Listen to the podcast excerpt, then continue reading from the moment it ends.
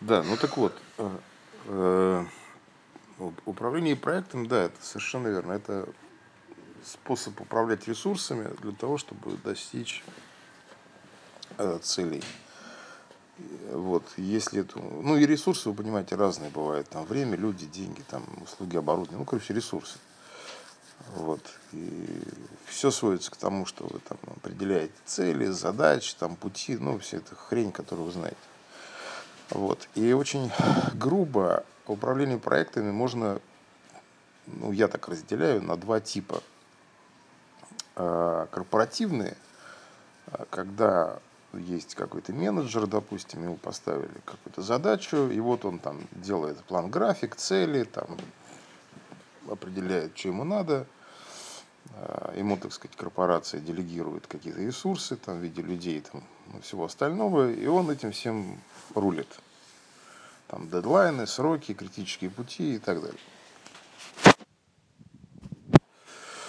Э, кино, оно, как вы знаете, это в целом такая проектная история, потому что в промышленности там сто лет назад там, ну, только строительные проекты существовали, да, а потом запустил фабрику, она себе пашет. А кино это постоянно как бы э, проектные моменты, какие-то дедлайны. Вот, это как бы один тип проектов. Второй тип проектов, который я называю предпринимательские проекты, это когда, да, и, кстати говоря, э, когда мы занимаемся вот такими классическими проектами, то там один из принципов – это когда мы должны соотносить наши цели с нашими ресурсами. Да? То есть мы такой ресурсный подход. То есть мы как бы делаем некий аудит наших ресурсов, группа, да, и смотрим, ага, значит, вот в рамках этих ресурсов можно достичь таких-то целей. А вот, соответственно,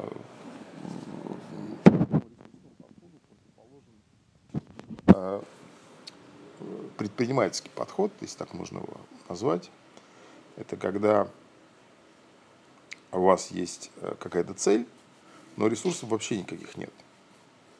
Соответственно, э, сам проект начинает разбиваться на две части. Первая часть – это вы сначала эти ресурсы должны добыть каким-то образом, а вторая часть уже больше напоминает классический проект, потому что когда у вас ресурсы есть, вы ими просто управляете и, соответственно, движетесь там, к цели. Да? Плюс еще есть такой фактор, как препятствие. А, ну, с моей точки зрения, любой проект это вообще не набор задач, а набор препятствий, откровенно говоря, потому что это более релевантно учитывать препятствия. И, соответственно, как вы понимаете, когда мы делаем проект, э, тоже может быть два типа ситуаций. С меньшей определенной, э, так сказать, более определенной и менее определенной. Да? И вот если мы такую матрицу представим, ну, 2 на 2, да, то есть у нас э, будут проекты корпоративные, такие классические, где идет именно такое ресурсное планирование, и предпринимательские, с другой стороны, да, где идет значит, отсутствие ресурсов. Да, и с другой стороны у нас, соответственно, проекты, которые в ситуациях э, с меньшей неопределенностью или наоборот с максимальной неопределенностью. И, ну, я думаю, что вы представляете, да, что если профессиональный человек. И вот э, так получилось, что я, наверное, в большей степени, в каком-то смысле, всю жизнь занимаюсь э, проектами, э, который характеризуется двумя вот этими факторами. То есть, э, когда есть какая-то идея, причем очень даже смутная, и э, даже цели может не быть. Ну, то есть, надо делать какие-то усилия для того, чтобы эту цель каким-то образом артикулировать. Плюс нет никаких ресурсов и полная неопределенность. То есть, в принципе, это та задача, в которой действует любой предприниматель, в которой действуют стартапы, в которых э, действуют кинематографисты, то есть я как раз последние, там, наверное, лет 10 своей жизни занимаюсь кино и стартапами в каком-то смысле. Вот. И э, это тоже проект, но вот у него есть специфика, э, которая заключается в том, что приходится много усилий тратить на определение целей, много усилий тратить на выстраивание каких-то путей. И самое главное, что периоду такого классического проектного управления предшествует период э, привлечения ресурсов и э, очень существенно учитывать препятствия, которые, когда у вас отсутствуют ресурсы и большая неопределенность, они очень высоки. Потому что они накладывают очень серьезный отпечаток на э, там, менеджера проекта и всю команду проектов. То есть, так, то есть они дают те операции, которых нет в корпорациях. Потому что в корпорации, когда человек работает, за ним там стена стоит, там, и все у него в этом плане в порядке. Ну, естественно, тоже препятствия бывают. Но когда за вами нет никаких ресурсов, когда у вас там дефицит там, денег и всего чего угодно, то это требует дополнительных усилий, потому что это фрустрирует людей э, серьезно.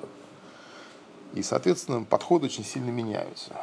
Э, в частности, почему, так сказать, подходы при развитии стартапов и подходы при развитии там, корпоративных проектов, они очень сильно отличаются. И почему как бы вот, стартап Э, как некая методология, она в корпорации плохо приживается. То есть попытки делают, но плохо приживается там, именно потому, что они противоположные культуры. А противоположность это, она вытекает именно из управления рисками и неопределенности и наличия или отсутствия ресурсов. Тут речь идет не только о деньгах, а очень часто отсутствующие ресурсы, это там нет технологий, там, нет правильных людей, в принципе, ну и так далее. Вот. Это некое такое предисловие. А теперь в двух словах вообще, э, чем я занимаюсь и чего я хочу. Да? То есть я довольно долго всем этим занимался, но я как бы не занимался управлением проектом, как вы, то есть как обучением. Я просто запускал всякие разные проекты, а, большей частью неудачно, разумеется, что, естественно, нормально, потому что когда вы находитесь в ситуации дефицита ресурсов и неопределенности, то э, у вас максимальная вероятность провала есть. Но, тем не менее, были удачные. И на каком-то этапе я просто стал там, читать лекции. Это еще было в России, когда я жил. Э, первый мой курс назывался «Как запускать кино без связи и денег». Вот. Ну, вы можете вместо кино поставить любой проект. Все то же самое будет. Э, это был тоже совершенно бесплатный курс там куча народа, в общем, там целая история была с этим связанная. Я кучу каких-то статей написал, ну, в основном именно по продюсированию кино, и, по-моему, до сих пор никто там эти статьи не переплюнул. В общем, целая история. Там у меня во многих вузах там эта программа была сворована, у меня там всякие дипломники подписывались. Неважно, в общем-то. В преподавательском плане это была успешная программа. Вот. Потом я как бы ну, так сказать, там, запустил пару стартапов. И на каком-то этапе у меня возникло сделать инкубатор идеи, инкубатор стартапов, инкубатор проектов. Вот, инкубатор, если вы в курсе, это тоже довольно простая история. На входе приходят люди с очень сырыми идеями.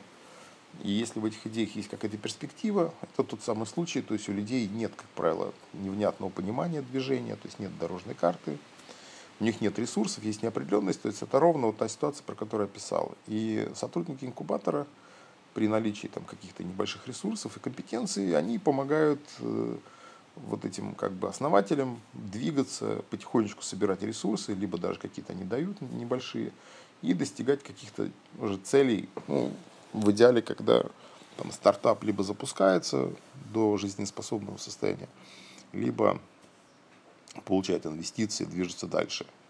Вот. В мире довольно много этих инкубаторов, там более 10 тысяч. Они там по разным моделям работают. Вот такая возникла идея. И там подход э, у меня как бы стал шире. То есть я сделал такой как бы шаг. То есть до этого я узко на кино фокусировался. Вот после этого я начал фокусироваться на стартапы. И, потому что я обратил внимание, что Э, сама дорожная карта вот этого запуска, она очень похожа. Вот. Потом я начал, когда уже сюда переехал, заниматься образовательным бизнесом. Ну, то есть я до этого образования не как бизнесом занимался. У меня другие совершенно бизнесы были. Вот. А здесь я решил заниматься именно образованием как бизнесом, то есть зарабатывать деньги. Вот. И э, как бы продолжал развивать свой проект вот, инкубатора. Ну, там большая история была. В России мы уже запустились, там деньги привлекли и так далее. Вот. И э, я обнаружил, что запуск образовательных проектов, он точно такой же стартап. То есть очень похоже, да. То есть, опять же, еще шире у меня видение стало. То есть, когда я понял, что запуск любого технологического стартапа, запуск любого киностартапа, медиа, ну, в области арта, да, запуск любого образовательного проекта, это все, ну, как бы одно и то же, да, в общем, по, по, по технологии. При этом э, в значительной степени одни и те же этапы, ну, есть какая-то отраслевая специфика, может быть, там 30-40% там, вот. А так это все как бы некий такой фреймворк, который я постепенно сформировал. И следующим шагом развития того, что я делаю, это, потому что я искал очень интенсивно здесь, как чего, очень много чего интересного нашел, это явилось э, то, что я как бы пришел к пониманию того, что все это в целом можно назвать проектное образование. Это очень большой феномен, тоже много об этом пишут. То есть э, в целом этот подход, он э, не только под запуск проектов, но, как вы понимаете, под достижение любых целей – Э, с одной стороны. С другой стороны, проектное образование, оно хорошо тем, что когда вы ставите какую-то цель, которая значима для вас, то с одной стороны, в общем-то, вы это разрабатываете как проект классический, да, ну, учитывая то, что у вас может быть дефицит ресурсов. Вот. И одним из ресурсов, который находится в дефиците, является компетенция знания, что, собственно, тоже нормально. Да? И, опять же, стандартный корпоративный подход – он подразумевает, что если у вас не хватает какой-то компетенции, то вы должны просто добыть людей в проект, нанять, которые, соответственно, дефицит компетенции вам покроют. Но когда речь идет о человеке одном, да, который никого нанять не может, а ему надо достигать каких-то своих целей, то дефицит компетенции он может покрывать только тем, что он будет учиться. Вот, с одной стороны. С другой стороны, когда есть неопределенность, когда сложные цели, вы знаете, что есть фрустрации, препятствия, да, соответственно, для того, чтобы достичь своей цели, человеку нужно не только учиться, но и э, работать над своей личностью, потому что надо учиться преодолевать эти препятствия, учиться преодолевать свою фрустрацию, неуверенность в себе, так сказать, не жевать сопли, а действовать проактивно. И э, это ровно то, что является сутью проектного подхода в образовании, когда э, как бы вы ставите себе какую-то цель, причем не исходя из тех ресурсов, которые у вас есть, а исходя из вашей значимости, то есть в смысле из значимости этой цели, то есть что вы ставите важную для себя цель, то есть вы действительно хотите ее достигнуть, да? вот. И э, для того, чтобы ее достичь, у вас нет ресурсов, вы начинаете учиться, Поскольку цель для вас значима, вы мотивированы, и вы начинаете привлекать ресурсы, там, вовлекать людей и так далее. То есть, э, ну, это подход не я его придумал, так сказать, просто я дошел, так сказать, до этой как бы, области, да. Подход очень эффективен, и ну, на эту тему много написано, не буду так сказать, повторяться, я писал и так далее. То есть я в данном случае стал апологетом этого подхода. И получилось так, что просто э, все вот эти наработки, которые у меня были, они здесь все сложились. Да? То есть э, получилось так, что, в общем-то, э, скажем, допустим, количество людей, которые хотят запускать кино, их там ну, не очень большое количество. Да? Количество людей, которые хотят запускать там, стартапы, их побольше. Количество людей, которые хотят запускать образовательные проекты, их еще побольше. Да? А количество людей, которые в принципе хотят э, достигать своих целей, их гораздо больше. Ну и, наконец, количество людей, которые хотят чему-то вообще научиться и достичь какого-то успеха в жизни, ну их еще значительно больше. Да? И возникает вопрос, как, собственно, им помочь. Да? И понятно, что как бы две составляющих. Это обучение правильным компетенциям, в том числе вот системе запуска управления проектами с дефицитом ресурсов. И, соответственно, инкубация, потому что инкубация – это когда кто-то вот вам помогает, э, то есть это не только обучение, это менторинг, это какой-то комьюнити, это возможность получить ресурсы и так далее, то есть некий такой комплекс. И, ну, по сути, в общем-то, вот тот проект, который запускал еще там 5 лет назад, вот этот дистанционный инкубатор, он просто естественным образом сейчас преобразовался немножко в другой концепт, то есть э, это, скажем, концепт нет такого университета нового типа, вот, который характеризуется следующими моментами. А, во-первых, он дистанционный, потому что нет причины пребывать физически. То есть, э, когда люди вместе находятся, естественно, какие-то вещи делать эффективнее, какие-то. Но ну, в 95% случаев массу проблем можно решать дистанционно. Это уже доказано, никого эта проблема не возникает. Э, это один момент, это сразу существенно снижает затраты для людей, потому что не надо никуда ездить, потому что интернет позволяет решать эти проблемы. Вот. Второй момент в этом университете, что этот университет не учит предметам, а помогает достигать целей. По причинам, которые я описал. Да? Потому что когда человек ясно осознает свою цель, он мотивирован.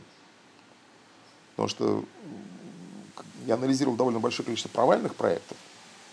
И ключевая причина, почему проекты проваливаются, не отсутствие компетенций, а отсутствие уверенности в собственных силах. То есть люди просто по каким-то причинам сдаются, они прекращают проект, они бросают. И поэтому проекты не доводятся до конца. Потому что есть примеры проектов, которые люди запускали, когда не было ну, ни одной предпосылки. Вообще ничего не было. Там, ни денег, ни компетенции, ни связи, вообще ноль, zero. И люди умудрялись, так сказать, запуститься и там, сделать какие-то чудеса, и таких проектов очень много и так далее. При этом были страшные препятствия там, и так далее. Но когда люди бросают, вот это единственная причина. Вот. Э, поэтому как бы осознанность, мотивация очень важна, и когда исходно стоит какая-то цель, которая для вас существенна, это уже большой плюс, потому что вы всегда понимаете, зачем вам надо реализовать ту цель, пусть небольшую. То есть вы э, имеете ответы на два ясных вопроса. То есть что вы получите, если цель будет реализована, и чего вы лишитесь, если цель не будет достигнута. Потому что э, эта проблема очень существенна, так как я со студентами, с университетскими студентами занимался много и занимаюсь. И для них проблема мотивации очень актуальна. То есть, э, там, наверное, 99% студентов, которые учатся в вузах по всему миру, э, ну, может быть, кроме там, хотя нет, ошибаюсь, это скорее, вот, может быть, для России такая проблема актуальна. Я просто с другими вузами в меньшей степени сталкивался. Хотя я так общался с людьми, здесь тоже такая проблема существует. То есть э, для России, там, Казахстана, вот СНГ, вот это, там есть проблема недомотивированности. То есть студенты приходят, не понимая, зачем они приходят в ВУЗ. Вот. Проектное образование эту проблему решает. Вот. Э, дальше э, в этом как бы университете есть возможность как бы синхронного обучения и асинхронного.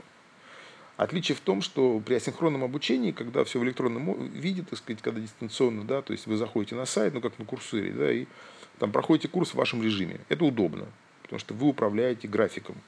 Вот. Нет проблемы, что вот у вас нет времени, так сказать, вы не успели и так далее. Такая проблема уходит. С одной стороны, это плюс. Минус то, что когда у вас такая свобода, и вас никто не пинает, то большинству людей сложно доходить до конца пример тоже Курсера, вот этих МООСов, таких больших, да, в том, что там э, примерно по их статистике, которую они сами дают, там не более 4-5% студентов реально заканчивают курсы. Кстати говоря, значит, в обычных университетах средний показатель от 60 до 70% студентов только заканчивают обучение. Остальные бросают. Ну, там в элитных вузах, э, где там такой мощный, мощный тьютеринг да, существует, типа там Гарварда, Стэнфорда и так далее, там э, эта доля выше, конечно, процент. Но в каких-то средних вузах иногда эта доля э, очень низкая. Там, по статистике в Америке, если доля студентов, э, которые заканчивают образование ниже там, 60%, я читал статью, да, то это вуз на грани банкротства. То есть, скорее всего, он будет закрыт. Ну, потому что просто он не жизнеспособен. Вот, то есть такая проблема существует. Соответственно, асинхронный подход, он как бы вот э, не решает эту проблему. А, вот. И синхронный подход тоже не решает.